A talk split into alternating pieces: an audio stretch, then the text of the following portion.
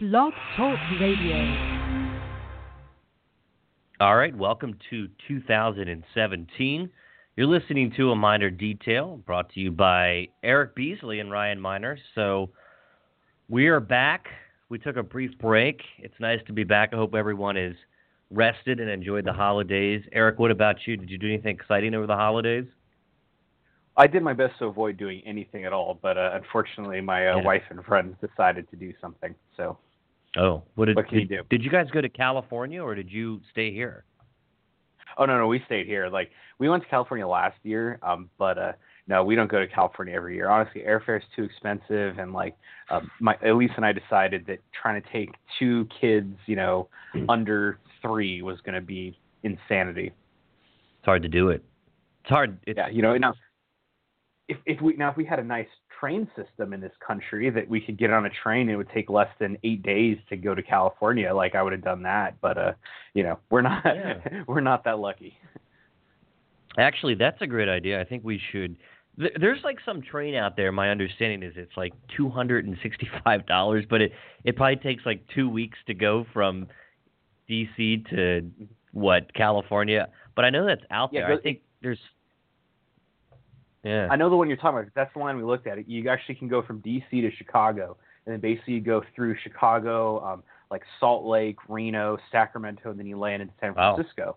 And it's like I think it, it's scheduled for like a four and a half four and a half day train ride. But the problem is, is that there's so much freight going over those lines that Amtrak has a much, has a lower priority.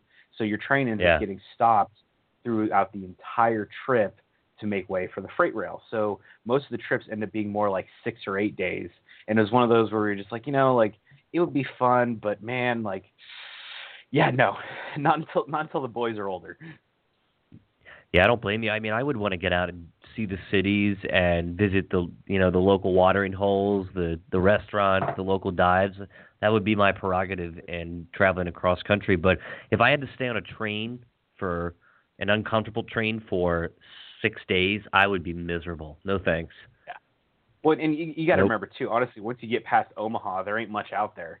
Um, uh, Nope. we, me and Elise Nope. actually did that drive many years ago, and I tell you what, we went. It was like Omaha to Salt Lake. There's nothing. It's gorgeous, but it's Wow. flat farm nothingness. Um, there's the Cabela's world headquarters out there, um, but that's about Oh, that's it. That's a cool place. I used to get the the Cabela's catalogs, and I would circle things for my parents to buy me for Christmas and birthdays. I I never really got what I wanted because every I mean Cabela's is nice stuff, but they I used to get the uh I don't know if you remember I was a Boy Scout. I was uh, I used to get the Oh, old yeah. Campmor magazine. I used to get the old uh the paper Campmor magazines, and they would come. They were periodicals, so they would come. I don't know every every couple months and when you would get these things they you would you would circle and highlight and there was some pretty cool stuff but i used to be heavily into camping surprisingly but i can't kid kim she won't go camping she's her idea of camping is staying in a hotel so it's Oh no come on! I'll have to bring you guys out to Telling the you. Darkon camp out sometime. That'll be. Uh, I'm sure Kim would love that. Well, I want to take Kim. I you know Kim and I were talking because you know of course we're we're tying the knot this year and we're we're planning our wedding and and as you have seen yesterday, everybody likes to give their goddamn input about our wedding, um, Don Murphy, and you know I, I I hear what he was saying about getting married at a courthouse to save money. Sure, that's fine, great, but look, I mean, I I have to I have to do what the bride wants to do, and she ain't getting married at a courthouse. And she's over in the Hey, kitchen I'm- right now looking at you know, I'm just saying, if you guys want to have a really fun wedding, I could probably get the entire Avengers together and have the Avengers officiate your ceremony. Um, I'm sure. Hmm. Really? I, could, I got a friend. Well, I mean, You I, got a I could obviously. I, well, I could be Thor. I mean, I've got like half the stuff already. I'm sure I could find a Captain America, Iron Man. You know, that'd be Black Widow. That'd be that'd be easy. if you married us in a Captain America outfit, I would. Kim, Kim said no. She's saying no. Okay. Kim is saying no and shaking her fin- finger in the kitchen. But apparently, we learned something unique yesterday in that our good friend of the show, Joe Stefan, is is like a retired minister. Did you know that, Eric? No, no, but I think what he was mentioning was because you know you can go online and become a minister of like these basically like you know internet churches um, in order to get to in order to be able to marry people. So I mean that'd be that'd be great. You, you look, you could have you, you we could you could get Joe Steffens to dress up as the Joker, and then I could dress up as Batman, and then we could have mm. this like epic brawl like in the middle of your wedding. I think that'd be per- I, I think that'd be a blast. Kim, can we have an epic brawl between Batman and the Joker and Captain America preceding the wedding? Is that feasible? She's giving me I, a look. I don't want to get you in too much trouble because there's no way uh, there's oh. no way she's going to go for that one. She said unless they're willing, they're wearing Lilly Pulitzer. Oh, okay, all right, Kim. Whatever. You can't. It's my wedding too. So anyway, well, you, can Eric, have, you could always have a fun wedding, and then you can have a serious one later.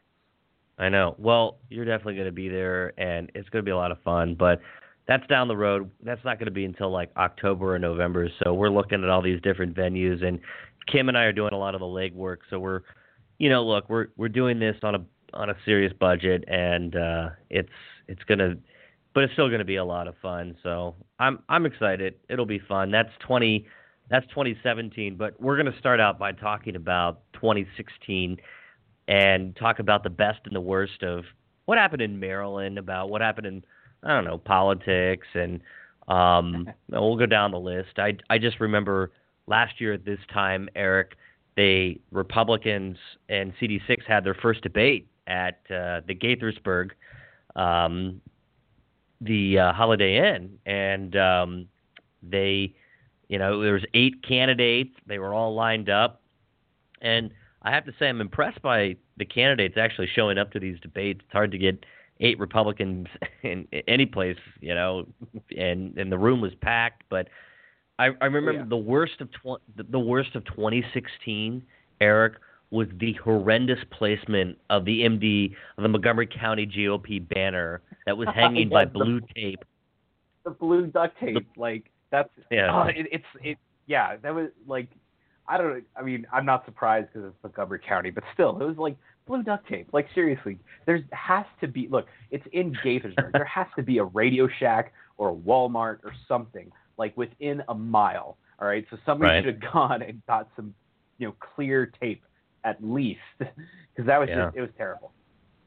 No, it's it, it the optics. It made us look like a bunch of goofs, and we're sitting. And I'm I'm sitting next to um, Lou Peck from Bethesda Magazine, and he leans over during the middle of the debate, and he's he looks at me and he's like, "Is that really the best they could do?" And I'm thinking, "Well, yeah, I guess so. I don't know. I, whoever put that up is is silly, but um, they did a follow up debate, uh, the CD6 candidates over in um, in Washington County, and that debate went pretty well. Ken Timmerman, however, was the moderator, and I would have chosen something is somebody completely different than Ken Timmerman. I'm not a big fan.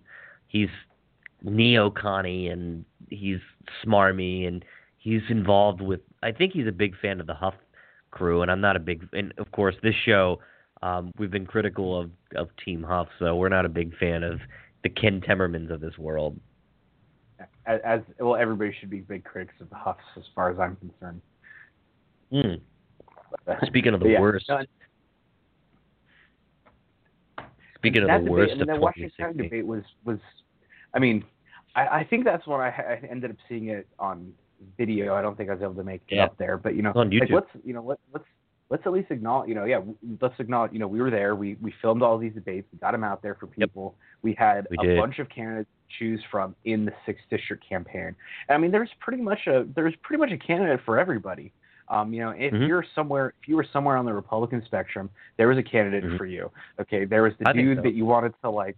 That there's a guy that you wanted to play darts with and drink a beer. Okay, there was, uh, you know, there was, the doctor Painter. that hated Obamacare. Yeah, Harold Painter. There's the doctor that hated Obamacare. You know, Scott Chang. You had, uh, you know, you had what? There was we had two actual veterans, three veterans actually. Sorry, Yeah. three real veterans actually running. You had Chris Mason, you had David Vogt, and you had Frank Howard. Mhm. Okay, like we had a we had a pretty good, you know, and then of course you had your uh, your your batshit crazy uncle um, that everybody tries to for, doesn't invite to Thanksgiving, but they show up anyways.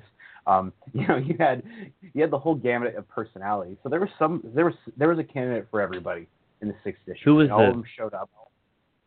in the The sixth district, uncle? Eric? Who was Yeah, was that Chris Mason? No, that's Ficker. Are you kidding? oh, okay.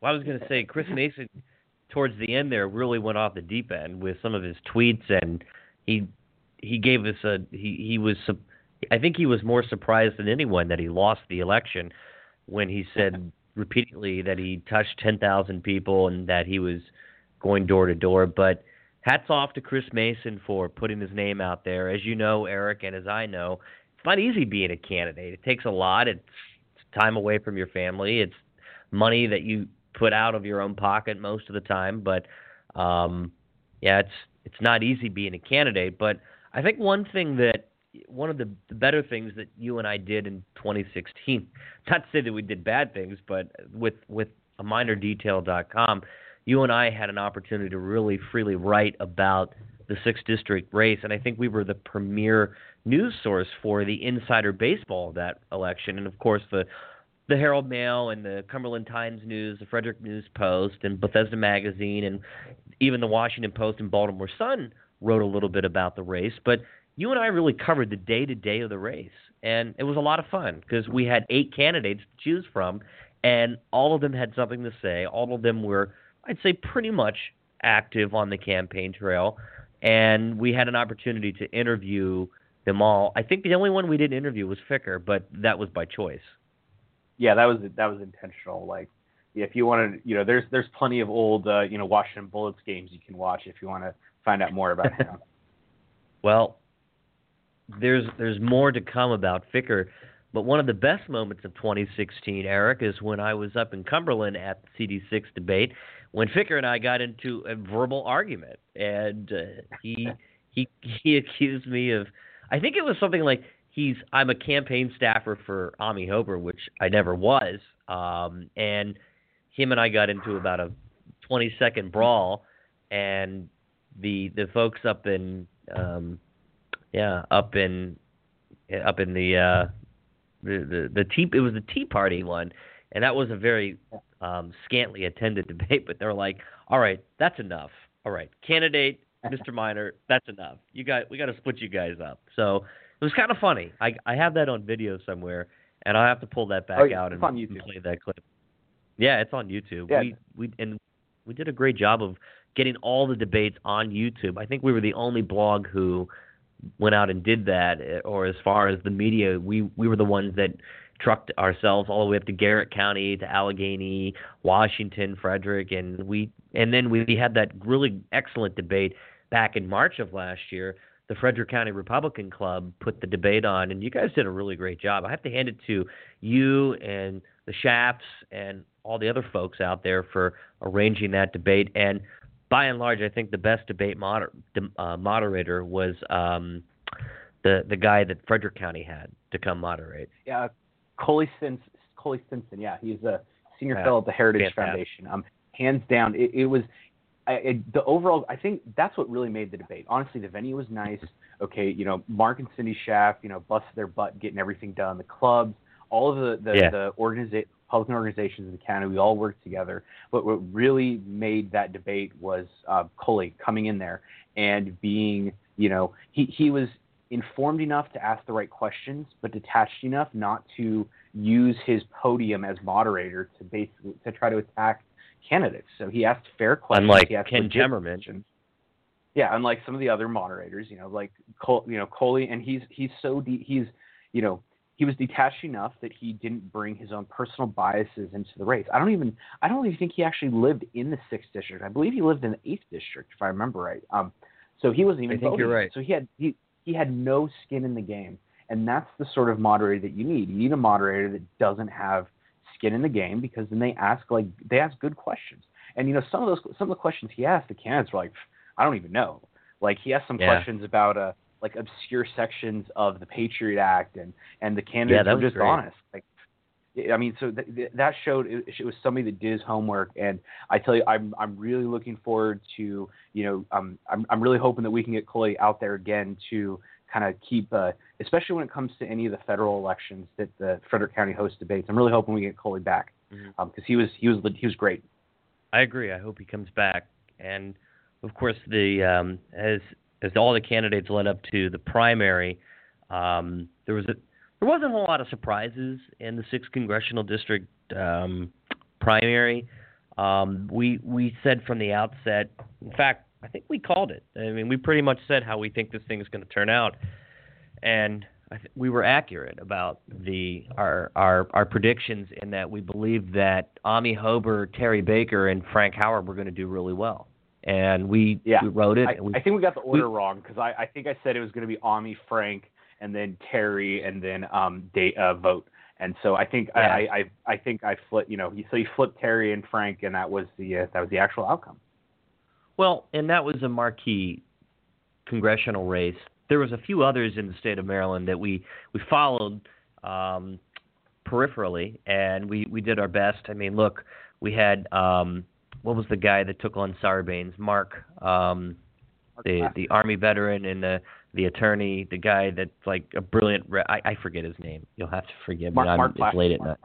He's the, Yeah, the, the doctor Plaster. lawyer um, extraordinaire. Yeah. So if if Mark Plaster can't you know, decides not to run again for Congress, I don't know what district he lives in um, or where he's from in the state. You know, because the the third congressional district is one of the most gerrymandered districts in the state of Maryland. I hope he runs for a state office because we need a guy like that in- state office. I mean, his experience is invaluable. I think he would he would really do well, and he had a great message, and everybody really liked him. So I'm I'm I'm I'm happy to see. I I'd hope he would run again. Um, and of course, with the sixth district, the the race turned out that that Amie won. And look, she spent a lot of money, and she had a, a super PAC that that helped fund her. Um, some of her opponents took some pot shots at her, but then when it was all said and done, I would say 90, 80 percent of the candidates came out to help her. I was barring Ficker, Mason, and and Frank Howard sort of took to the sidelines and hasn't said or done a whole lot, but um, you know that's fine. I wish I wish Frank the best. I hope that he's doing well. that, and that, weekend after the primary, like uh, David Yeah. Vogt and Amie Hoeber went and had lunch, and they were like, you know, they were all, Yeah. you know, like, hey, primary's over, let's win this kind of thing. And you know, it's because Yeah. you know David Vogt said that many times that once the primary's over, I just want to defeat Delaney, and so he actually held to his word. You know, that's He not, did. not something you see a lot in politics. Well, and he he he came out, Eric, and uh, I remember he hosted a a fundraiser um, for Amie at Flying Dog. I was there. That was a lot of fun. And David Vogt is an all-around really nice guy, and I'm I'm I'm hoping that he runs again and gets reelected, and I do hope that he breaks away from the Hough team, and I hope that uh, some new people um, oust them in District Four. And I know that we'll talk a lot more about that race as it unfolds, and you and I are going to be following a lot about that race and coming up. But we're we're supporting Danny, and we've made no bones about it. We really hope Danny uh, runs a successful campaign, and he's gotten a head start. We hope that uh, he he goes out and campaigns hard because we uh, we're talking about Danny. Um, Eric, Farrar. pronounce his last name. Uh, Farrar. Danny Farrar, who owns Soldier Fit, which is a very successful company. So Danny Farrar, who's running in Maryland's fourth, uh, the state fourth district um, for state house. He's a libertarian sort of guy, which is good. That's something someone we identify with. And down the line in this show later this year, it's too early now, but we'll get Danny on the show and we'll we'll sit down with him for an hour and and, and talk about what his platform is and talk about his ideas and his philosophy on state government and uh, un- unwind that from from him. So uh, that'll be that'll be a lot of fun. Luckily we could get him on the show because he doesn't have another show that he does at the same time, like my Wednesday show that I do. Like he does Oh, a does show he? Wednesdays at five, and so I can't. I've been like, one of these days I got to figure out how the heck I can get him on my show, like my my terrestrial radio show. Oh, I didn't know. Did, I, well, I, I knew Danny did some show, but does he do it on the same terrestrial airwaves as you, as you do? No, no, he does a he, he um he does a what is it? I think it's called like Gra- Garage Bar Radio or something. So they he's been doing um, That's cool. him and it, it's Yeah. it's kind of like him and his buddies. And like there's a show about UFC, then there's a show like about a um uh, uh brewing and beer, and then there's a show I'd about to like like like veteran type stuff. And the veteran one is on Wednesday at five, Oh, and nice. so it's like the worst scheduling conflict in the world. You know, Eric, we're gonna have to update our show here soon. In that, I, I, I have to figure out. You and I have to put our heads together to to do a couple things. Well, first thing we're gonna do is overhaul our website and not. We're gonna make it a little bit more readable and accessible, and we're working on that. Um, but I told, as I told William, our, our our back end guy who does a great job, I said that. Uh, look, we're we're on a limited budget here. I mean, we're not going to spend a lot of money doing this. But the second thing is, um, Eric, you and I are. I, would love to, to figure out a way to, to to Facebook Live this. I don't know how we're going to do it because we're in two separate locations, and it, it's just hard for if people who are listening. Eric and I live in two separate counties, and we live about an hour away from each other, so it's hard for us to do the show on a Sunday night together. We we'd love to do it, but it's it's not feasible. That's not something that we can actually do. But if we could Facebook Live it, I think we would get get some more traction out of it. So that's something we have to look into, Eric. At least I think so. Yeah, we'll have. We'll, we could figure out. I mean, like, I'm, I'm, there's always a way to do stuff like that. You know, yeah, oh, maybe yeah. Facebook Live, maybe that would be more. Uh, yeah, but then, then people have to look at us. Then I'm gonna have to like, you know, not. I mean, I'm still wearing my pajamas, so like, I'm gonna have to like yes, not wear my pajamas when I do it and stuff. That'd be that'd be terrible. I would say, I mean, aside from ordering textbooks today, um, and for, I would say the most constructive thing I did was brush, floss, and put mouthwash in. And Kim and I had a early brunch. Brunch, Jesus, I sound so. It's, we had lunch. yeah, we had brunch at a uh, a New England seafood place that's right down the street from us. That I had a an omelet with crab meat in it, which was pretty good. And uh, this place was like we didn't think it had brunch, and I was just looking up local places to have brunch at.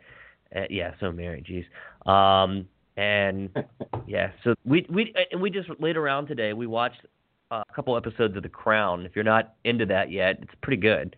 Um, we just started watching it la- uh, last night, and we're we're we're addicted already. It's a pretty good series. So if you happen to watch The Crown, um, it's all about the uh, the royal the royal family and when Elizabeth the second Queen Elizabeth II takes over. It's pretty good uh, Netflix original series. They do a good job. I'm surprised. Like Netflix has really good series, like House of Cards and um, Orange is the New Black, and now The Crown. I'm surprised about the production quality of Netflix. Yeah, no, well, it, it's smart because they, but what they're what, what they're actually doing is they're just cutting out the middleman by producing their own stuff, so they don't have to pay royalties oh, yeah. for broadcast. You know, there's some shows that basically, um, you know, production companies like you, you, like any show that goes into syndication, you know, that's just production companies trying to kind of like you know squeeze every penny they can out of the show. You yeah. know, you think about think about how long MASH has been airing in syndication, like at random times. Okay, because Love it's MASH. a good show and people like it. MASH is is Yeah. on Netflix as well, and so it's kind of like you know that's that's what they're doing. So basically, Netflix, because um, you know, competing broadcast companies are saying like, you know, basically, hey, like we're not going to give you the rights to to broadcast this stuff anymore. Netflix basically said, screw you, we're just going to make our own TV network. You know, and it's actually Yeah. great because what what Netflix is doing is they're a fr- they're a free market disruptor to the cable industry. Okay, you know, Right. to the whole to the, the whole concept of basically anything regulated by the FCC or things like Netflix, Amazon Prime, um, even Hulu in a limited um, circumstance. Um, they're they're disrupting the current structure of how people are able to view media, you know, and they and Netflix has a lot more flexibility when it comes to what they broadcast. I mean, I'm sure you watched uh, Daredevil and uh, Luke Cage and Jessica Jones, right?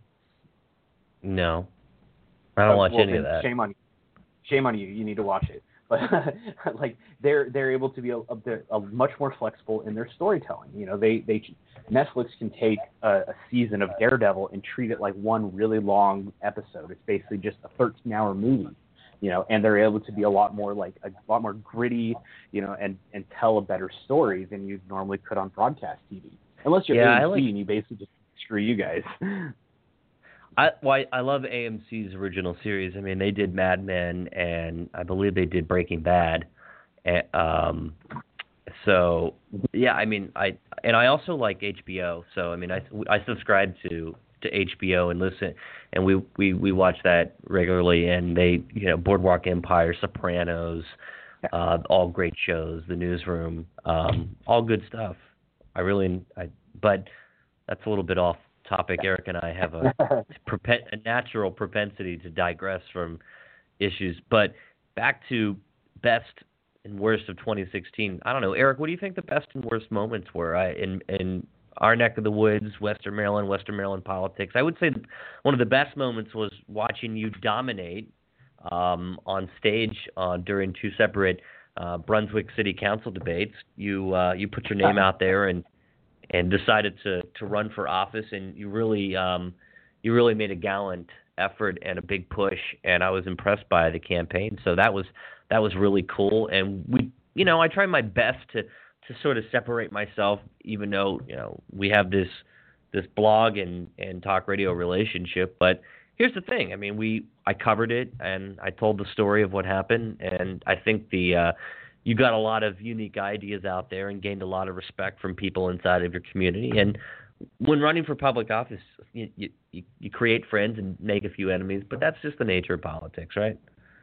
Oh yeah, absolutely. I mean, and, and, you know, overwhelmingly, I mean, even even in you know in the in the months after the election, you know, I ran across actually uh, like two months ago, I was at a trivia night at the local brewery, and somebody I was uh-huh. out, I was outside vaping, and somebody's like, "Do I know you?" And I was like, "I don't, I don't recognize you." And they're like, "Yeah, I recognize your voice. You came by my house, knocked on my door," and I was like, oh, and and I was like, "Did you live off of Fourth Street?" And they're like, "Yeah." I'm like, "Okay," because the I, I I can remember people's addresses, but I can't remember their names. Um, so I feel kind of bad about it sometimes because I hit so many doors and I can tell you where their house is, but I can't tell you what their yeah. name is. And so like you know, but you know, it was a I mean it was a great experience. I I I enjoyed it. You know, like I honestly I thought that the debates I didn't think I was going to do as good at the debates as I did, but apparently nah, you killed you know, it. I guess. The, yeah, fortunately, I mean, I, I know I had I had some people. Um, uh, a friend of mine's husband actually messaged me, um, like like the night of that first debate, and was basically like, yeah. "Man, you killed it!" Like like my my husband came home and was like, "I want to, I need to put up a sign and that kind of stuff." So I was uh, I was very very pleased. You know, I mean, it was a great experience. You know, I who knows if I'm going to do it again, but uh, I still have all the signs just in case. Uh, they're all they're all in mm-hmm. my shed still. I have some Cindy Rose no. too. I need to go give those back to her someday. Well, you know, maybe one of these days we'll see another Beasley run for for office in, the upcoming years. I know that uh, there's a lot there's to be determined, right? So you yeah, I mean, know. Hey, you know, oh, but, you know, there's the Libertarian Party still has ballot access, and you know, uh, we're getting ready for a really terrible Frederick County executive race. So who knows? Maybe there'll be a libertarian option. You know, because people deserve options. Yeah. Um, do you ever read? Um, you ever read Maryland Politics? It's like that public group. Barry O'Connell. Um, he's the curator curator of that. You ever read that, uh, that on Facebook? No, I don't. I don't read that garbage. What? Yeah, he's he always he always like he's really mean and he sometimes makes fun of you and I don't understand why that guy's a jerk. Like he's he's the guy that said that he was part of the State Department, and you call him out, and you're like, okay, man, it's just fine. I was just reading something, and he's just very kind of illogical and snarky sometimes. But I do use his webs. I do use the Maryland politics to get out of minor details, so it's I, I don't want to piss the guy off too much, but um, sort of interesting. Sorry, I was just reading something on Facebook. Uh, one of the worst moments, Eric, of 2016 was when, um, oh, the Board of Education member in Washington County, Karen Harshman, um, filed a uh, a protective order against me. Remember that? Oh, that was man, that was that was amazing. That, that was, crazy. Like huh? Yeah. Yeah, I couldn't believe um, it. Well, she you know, she claimed that I was harassing her and asking her mean questions, um, things that she just didn't want to answer. So she uh, she went down in uh, in in March and filed a uh, a protection from abuse or a restraint. It, it's sort of Maryland's version of a uh, restraining order, where basically they give it to anybody who goes down there. Um, you know, it has to be a preponderance of evidence, which like the legal threshold is like ten percent. you know, if, if if somebody says something mean to you, you can you can get one of these temporary orders, um, and then they serve you, and then you can go and make your case. And so I went and um, the, the it was a big newspaper article, and the judge tossed it out, and she came completely unprepared and for at court and made a fool out of herself. But it was an interesting. It was sort of a. Uh, it was it was sort of a First Amendment free speech case, but turned into a vindictive and nasty escapade that has been ongoing between her and. But Eric, she's had a rough year. You know, she's. Uh, it looks like she's Yeah. on her way out of the Washington County Board of Education, being that she falsely accused uh, teachers inside of the school system of being sexual predators and could not substantiate her claim and now is facing expulsion from the, the State Board of Education. And I should mention this tonight that her pretrial conference um, with Maryland's administrative judge, uh, it's like a, an administrative hearing sector of the government. Um, it's going to be January 18th, I believe, and then they're going to have a public hearing in Hagerstown in February. So I'm definitely going to be there for that. That'll be fun. Hopefully isn't we she can gonna record. isn't she gonna be like one of the first board of ed members ever kicked off? It's a good like, this point. Doesn't happen There's regularly. No, it's it's a it's a very irregular occurrence. So in Maryland history, I think there was only about four or five different cases and actual case law where the board of it, the local boards had precedent where they went to the state board and and got a board of education member thrown off the board. But uh, I I I don't know what the outcome will be. Um, I'm hoping that the um, that that the hearing will expose her for who she is and they bring light to I mean it's very serious. When a board of education member somebody that's entrusted by the school system to be completely reasonable and makes wild accusations I think that that's I think that's very serious and something that you can't just overlook or punish by a censure or um oh you know just say oh well she's an older lady and she says these things. No it's you're, you're talking about accusations that can that have real world consequences for the lives of people. And I just think it's unfortunate the way that she went about it. And she's shown no remorse. She hasn't apologized. She hasn't made sort of any um she she hasn't done anything to to rectify her actions. She just doubles down and says crazy things. So I I really don't have much left for feeling for her. So I, I do hope she's thrown off because I think that the Washington County can and should do better than Karen Harshman. Um, I, and I, I, I like I, I like it when elected officials get thrown out of office. To be honest, um, I just Mm. find that Mhm. entertaining.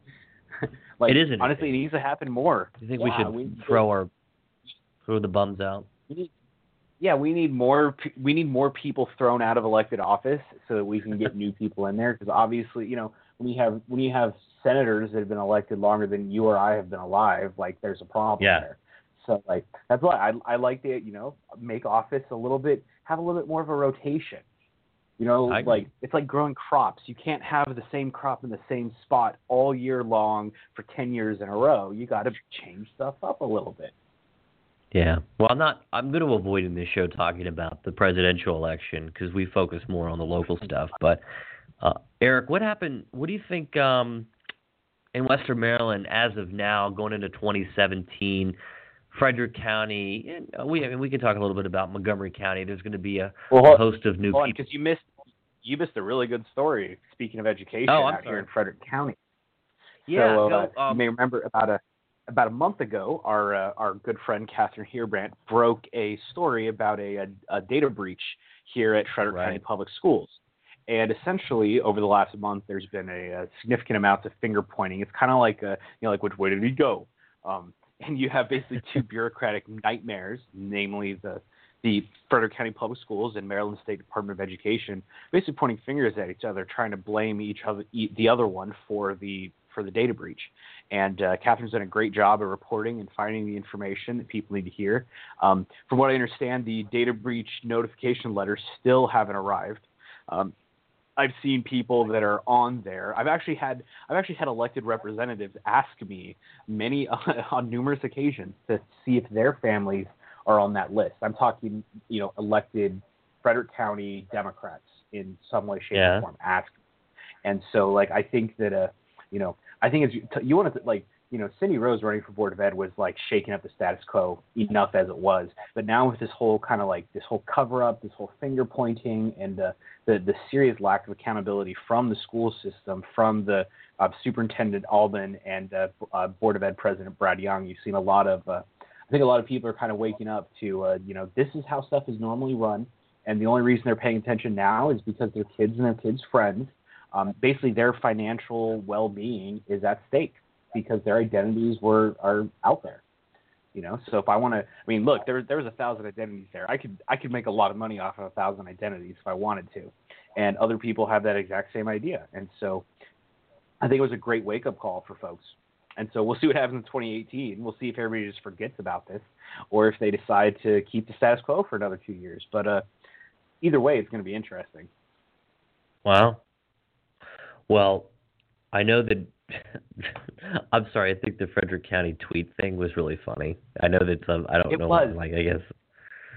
I guess Look, some people didn't find it as funny as I did, but I thought it was like really, really funny. So basically, somebody tweeted at Frederick County Public Schools and misspelled tomorrow, um, and uh, the response from the school account was, uh, "Well, we can't cancel school because you need to learn how to spell tomorrow properly."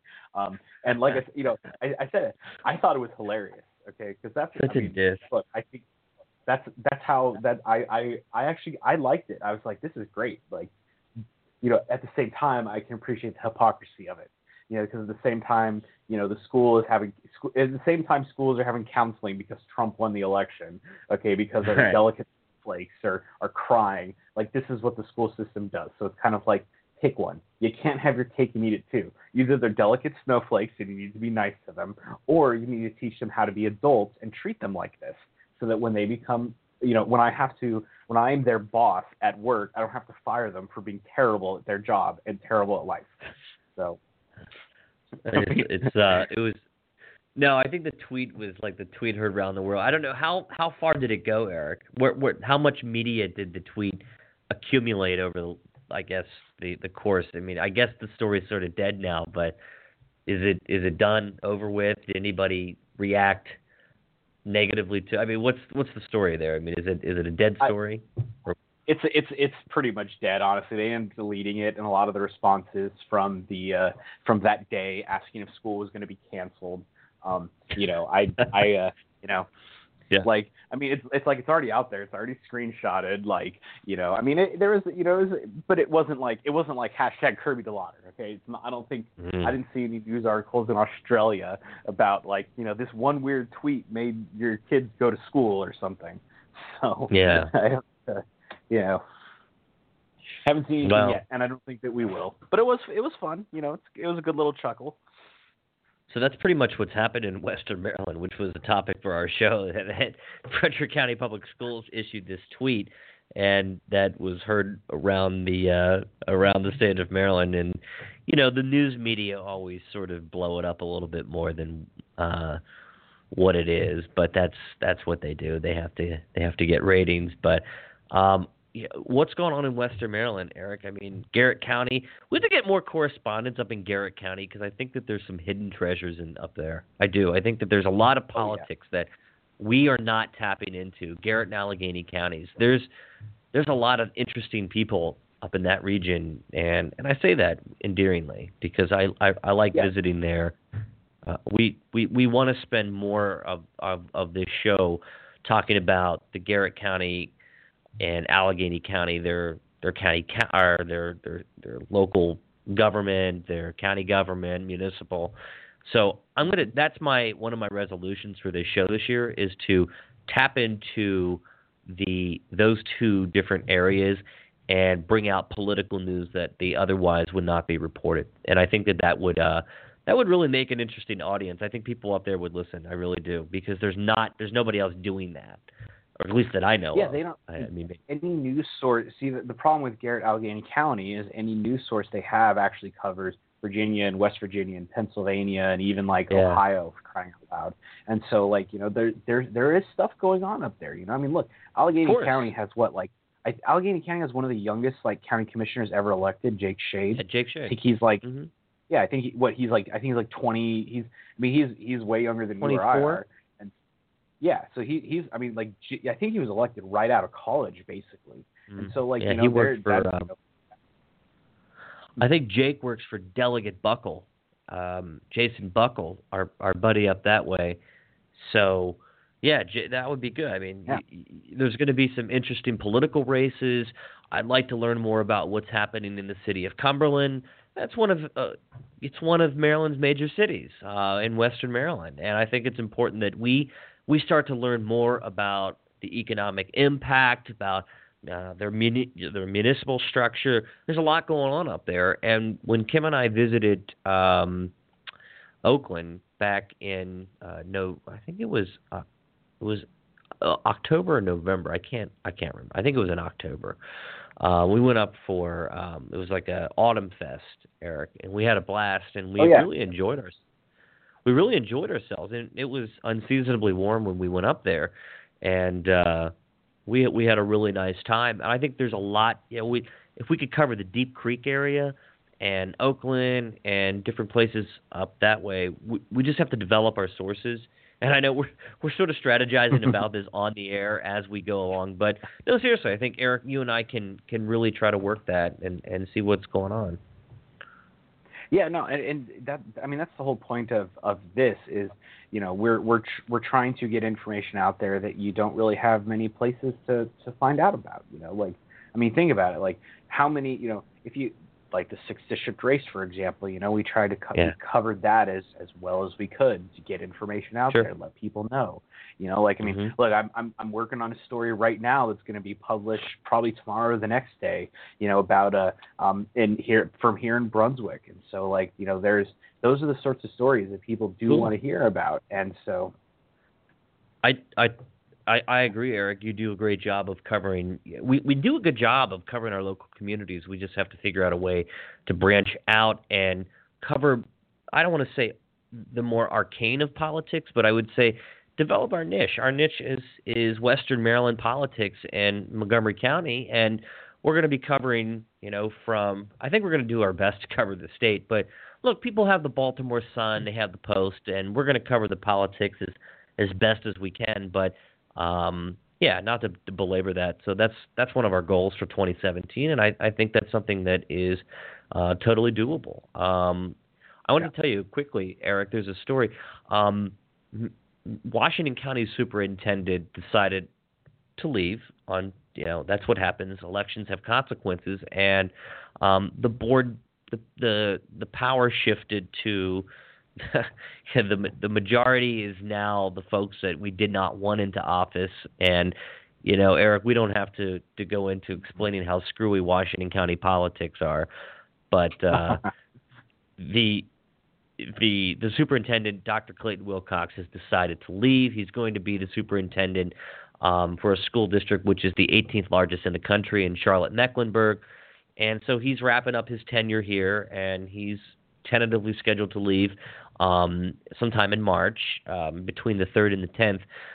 So they have the new board in place. They've sworn in their new uh, leadership, and there's a board member, Stan Stauffer, incidentally a former teacher of mine at Williamsport High School. He was my ninth grade history government teacher, and uh, he's he, you know, my sources are telling me that he's really making Clayton Wilcox's life very miserable on his final weeks uh, there. He's he's trying to get rid of him sooner than what um, that, that sooner than Clayton's um, uh, tentative leave date is, and uh, he's doing some stuff in closed session from uh, what my sources are reporting to me. Um, you know, it's just they're just being mean. They're just being hateful for no reason, and that's the mentality of of of that of the new school school board there. It's very sad. Some things, some very sad things are going to happen in education there. I think they're going to take a major step backwards. But I reported on that today, and that's um, that's very unfortunate. I hope that Mr. Stauffer, who's the, the new board vice president, like they just made this guy vice president when he just got an, uh, elected, right, Eric? It's kind of unique. Mm-hmm. I mean, I, I I would imagine that you would need to at least have one or two terms on the board or one or two years into your term and decide to, to be in a leadership position, but they made him. All, all, all they all the leadership does is set the agenda. I mean, there's nothing fancy yeah. there. it's true. You're right. Mm-hmm. I mean, I can set um, an agenda. Huh. yeah, it's yeah exactly. Um, so the Maryland General Assembly they don't they will kick off Wednesday, and so hold on to your wallets. Nobody is safe during uh, legislative session. So of course the big the big issues will be the budget and uh, the way that Hogan interacts with uh, the Democrats, and to see if there's any big partisan fights that are going to happen. I don't know, Eric. What do you think? Oh, I think. I mean, look, I think it's going to be absolute chaos. Okay, because quite, really? this is the last. Oh yeah, this look, this is the last legislative session before the 2018 election. Okay, Yeah. and everybody knows how important that election is. If you know, I mean, you, you or you know, at the at the Maryland, at Maryland GOP convention in December, you know, it was we need to reelect Hogan, we need five senators, we need seven delegates. Okay, and that's what the Yeah. GOP is pushing for. That's what Hogan wants. Hogan wants five senators and seven delegates, newly He elected somewhere, because he, wants to be able to he wants to be able to filibuster in the Senate, and he wants to be able to stop a veto override in the House of Delegates. So I think what you I this is what I think is going to end up happening. I think you'll know very I think you'll know after like the first week which districts Democrats are worried about. Okay? Because the districts that Democrats are worried about are going to be the Democrats who stray from the party and vote Yep. for the Hogan budgets or vote for this or for that. The stuff that basic essentially in a in a in a futile, in my opinion, attempt to try to paint themselves as some sort of moderate because they know that the Maryland GOP is going to be going after those seats. And they're going to be going after those seats because Hogan wants those seats. And so I think that that's what I think you're going to see because you figure I think you will start seeing five Democrats and seven delegates voting against the rest of their party. Wonder if in And I- 2018 if it's possible that we pick up, um, if it if it's possible that we can pick up those new seats. I have to look at the districts to see which which could be possible pickups. Um, Mhm. I I think Frederick County. What is there any is there any potential pickups in the state house or in the Senate there? Oh, absolutely. There's a um, st- uh, state senate district three and delegate district three A. Um, so so uh, state senate district three is Ron Young right now, and then uh, Oh, yeah. delegate district three A is uh, Carol Krimm and Karen Lewis Young, and then three B is uh, Bill Folden, um, Republican, but uh, the others the other ones are Democrats, and I I know that uh, Uh-huh. pretty sure that's going to be one of the targets there. You know, like Ron Young. I mean, he's you know he's been around forever. I mean, you think about it, this dude was the mayor of Frederick in like the 70s. Like when my my parents were still in high school, this dude was mayor already. Okay. Um, Yeah. So like, I mean, Was it that long ago? You've got- you know- the 70s. I'm pretty sure he was mayor back in the 70s. I mean, again, you know, this is this is part of that whole like you know politicians who've been elected since long before I was born, um, you know, category. But uh, but yeah, no. So I mean, I think I think there's there are some areas for gains. I know there's some areas in the Baltimore County area um, that they're going to be looking at. Um, I know, uh, you know, in places like that. I mean, ri- ri- let's be honest. This is how they're going to do their analytics. Number one, they're going to look for any district that Hogan actually managed to win okay, in 2014, like individual districts. And then they're going to start looking at districts that Trump won in 2016. And those are where the Maryland GOP is going to start putting their money. And so, and, and like I said, the Democrats are looking at the exact same data that the Republicans are working for. So that's why, in my, if, if the Democrats were smart, they would start right now. But they're not. So they're probably going to, you may not actually see that strategy until 2018 right when the election is happening because they're going to be doing that last ditch effort to try to you know like they're going to do that last ditch I- I- effort yeah. to try to avoid losing. Well, I I wish I'd like to see in in I- this legislative session. I'd like them to, to to look more at some criminal justice reform initiatives, bail reform. We're gonna we're gonna have somebody on the show coming up soon. Um, we're gonna do an entire segment on um, bail reform, which is a big issue I think in my uh, that that we care about. Um, you know, I talked to David Moon. We got to get David Moon on here to talk about some criminal justice issues. That's that's my bread and butter. I mean, I love the issue, so I think that's something that you and I could could really spend a couple different shows discussing um, at at length. Um, I mean, and so I and I but I yeah I think I think what I, you might see a few criminal justice reform bills like going in through Annapolis, and you'll see them from people like David Moon. You'll see them from Yeah. kind of like the uh, I guess the let's call them the freshman class um, down there Yeah. in Annapolis. But I think I think what Robin you're really Grammer, to start Christian Miele. yeah, you'll you'll see those folks putting in in those sorts of bills. I believe uh, I, I heard a I heard a whisper that uh, um, Bill Folden was putting in a hate crime legislation uh, to make it a hate crime um, for assaulting a police officer. Okay, um, I've you, you know, know, there, so there's going to be some, whatever your the opinion whole- may be of it. We'll talk. We can talk about that at some other point, trust. me. But so yeah. I, you know, you can, I- if you look at, at how long somebody's been down there, there's different sorts of legislation that they put forward. You know, when somebody's new, they go for the, that low hanging fruit because they just want to be able to get Isn't. Bill- they want to be able to get. isn't Bill Fold the police officer? Yes, he is. I believe he's the only Okay. elected police officer in Annapolis. Um, Well, so I think David, my in District 15, David Hidalgo Fraser. I from from from what I understand is he was a police officer or he he he former. I'm, I'm not sure. I I Ah, I'm gonna have to research that. But uh Mhm. look, assaulting a police officer is a hate crime. Come on, I I've watched so many different episodes of Cops, and sometimes people just go ballistic and they're drunk and they're out of control and. I mean, sure, if you have intent and motivation to assault a police officer because you don't like the police, then I mean that's one thing. But come on, a hate crime? Give me Yeah. a break. I I, I don't buy I- into this look, crimes I, I'd be fine with getting rid of all hate crimes. I think hate crime legislation. Yeah, is- I is agree. Okay, like that's the the whole point of like you know that that's that's not for the law to decide. That's for a, a jury to decide. A judge and a jury are the ones who decide how long you go to jail. There shouldn't be It's not you know hate crimes are another. It's another way of saying mandatory minimum sentencing. That's all that it is. Yep. I, See, again, I because think you're- you know because it's a uh, you know it's a red meat issue. People are gonna like vote for it. I mean, look, I'm not gonna you know like I'll wait and see what you know Delegate Folden actually you know proposes before I really say if it's a good law or bad law. But you know You and I I would get should- rid of them all together.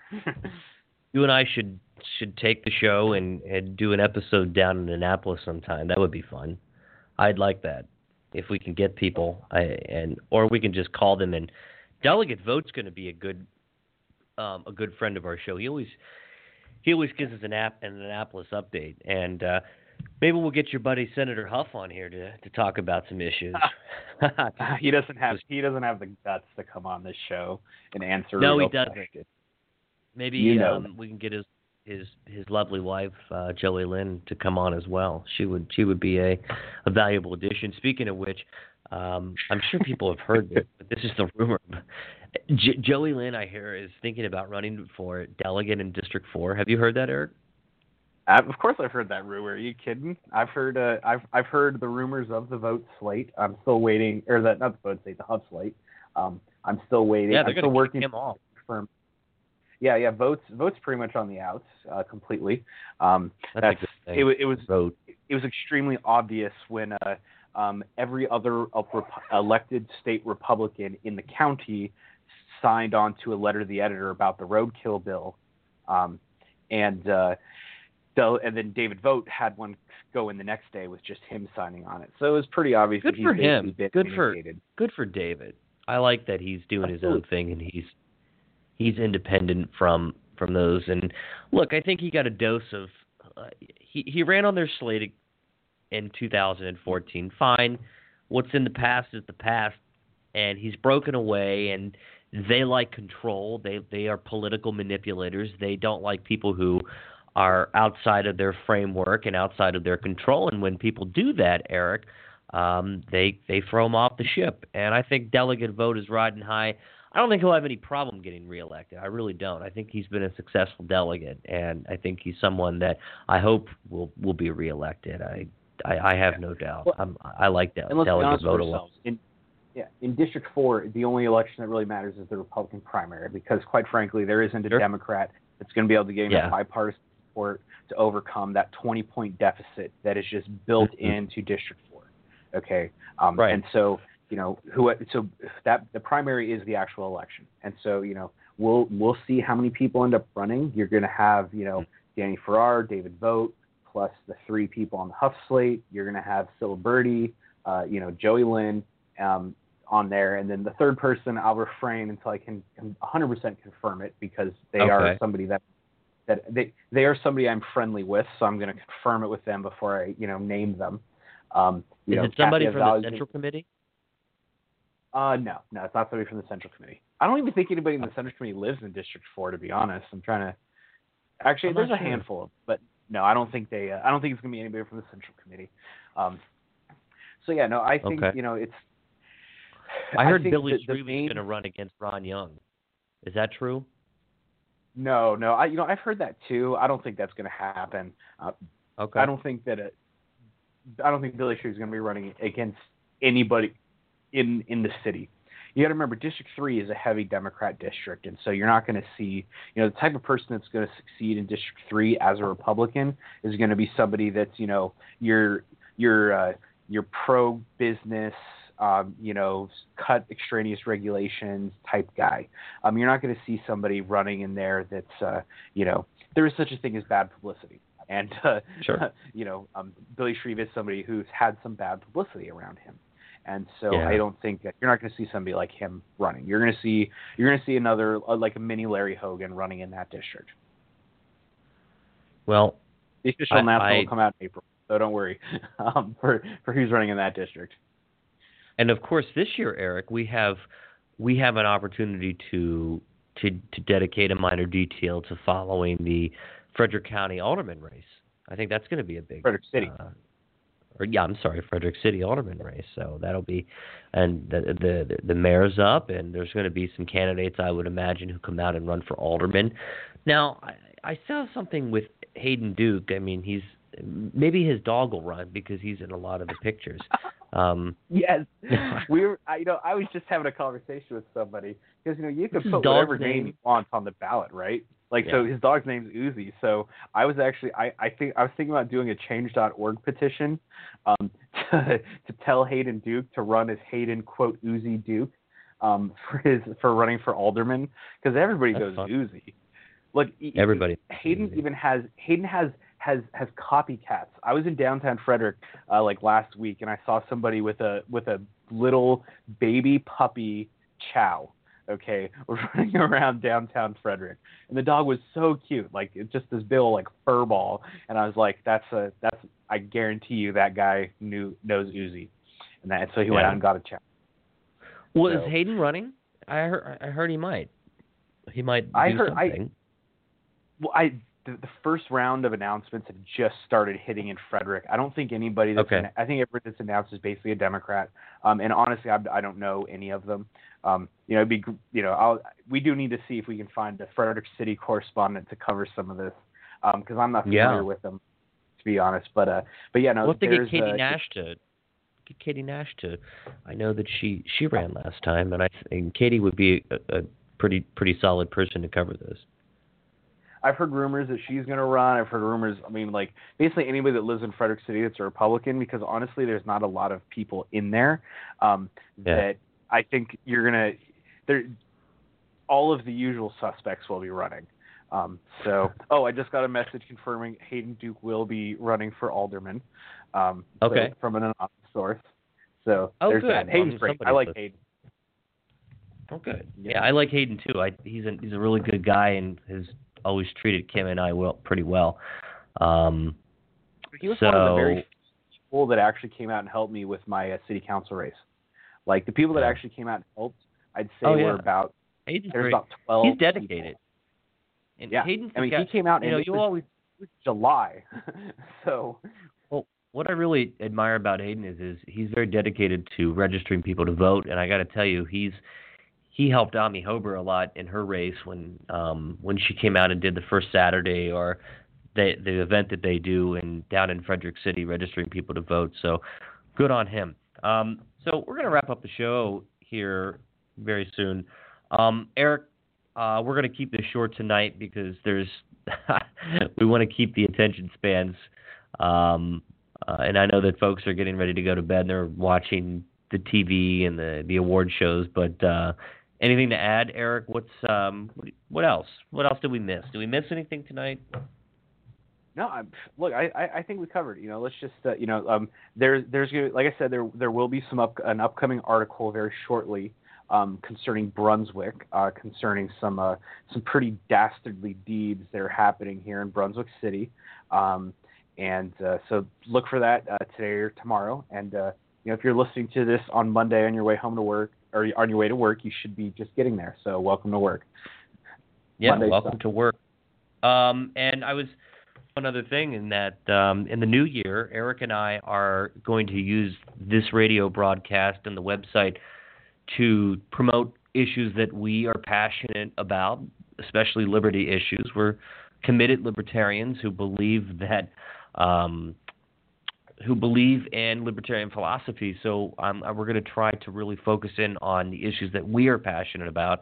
Um, we'll mix it in with news and commentary, but I, I think that uh, we're going to do um, features and segments. Um, upcoming, like I said, we're going to do a show on bail reform, criminal criminal justice issues. Um, so stay tuned. We got a lot of exciting stuff coming up, and Eric and I are going to do our best to to bring you the news unvarnished, without any fluff, and uh, we're going to make it interesting. And every after I'm going to work very hard to after every show, we're going to get this out on podcast, and I'm going to put it out on the web. And you can follow us on minerdetail.com, and then you can follow us on our Facebook page at facebook.com slash a Miner Detail. So um, happy New Year, everybody. Eric, thanks for thanks for your time, and as always, um, you can listen to us every Sunday night um, at nine o'clock p.m. on blogtalkradio.com slash a Miner Detail. So, Eric, with that, do we have anything else? Nope, I think we're good. Uh, just uh, you know, make sure you uh, um, don't go outside without clothes on because it's like five degrees out there. Even my dog doesn't like going out right now. No, stay inside and stay warm and bundle up tonight. So yeah, and and watch that, Daredevil on Netflix. Yeah, I'm gonna start watching it. So, all right, everybody. Well, thanks for listening tonight. Um, Eric's gonna go watch episodes of Daredevil after this. yeah. Word. Word. Oh, Eric. And before I mention, yes. before we do go, Eric, it's always imperative that you plug your show. Oh yes, of course. So uh, um, Thor 4 broadcasts on WTHU every Wednesday from 4 to 6, uh, where I talk about. I have actually managed to go since October, never mentioning the presidential election. And so we're going to be talking about uh, more local issues. Uh, this Wednesday show, we're going to be talking a lot about uh, the, uh, the data breach and uh, the other happenings around Frederick County. All right. So, so with that, thanks for listening. Tune in to Thor at 4. And with that, this is a Miner Detail. I'm Ryan Miner. We are with Eric Beasley. Thanks for listening, everybody. We'll see you next week. So long.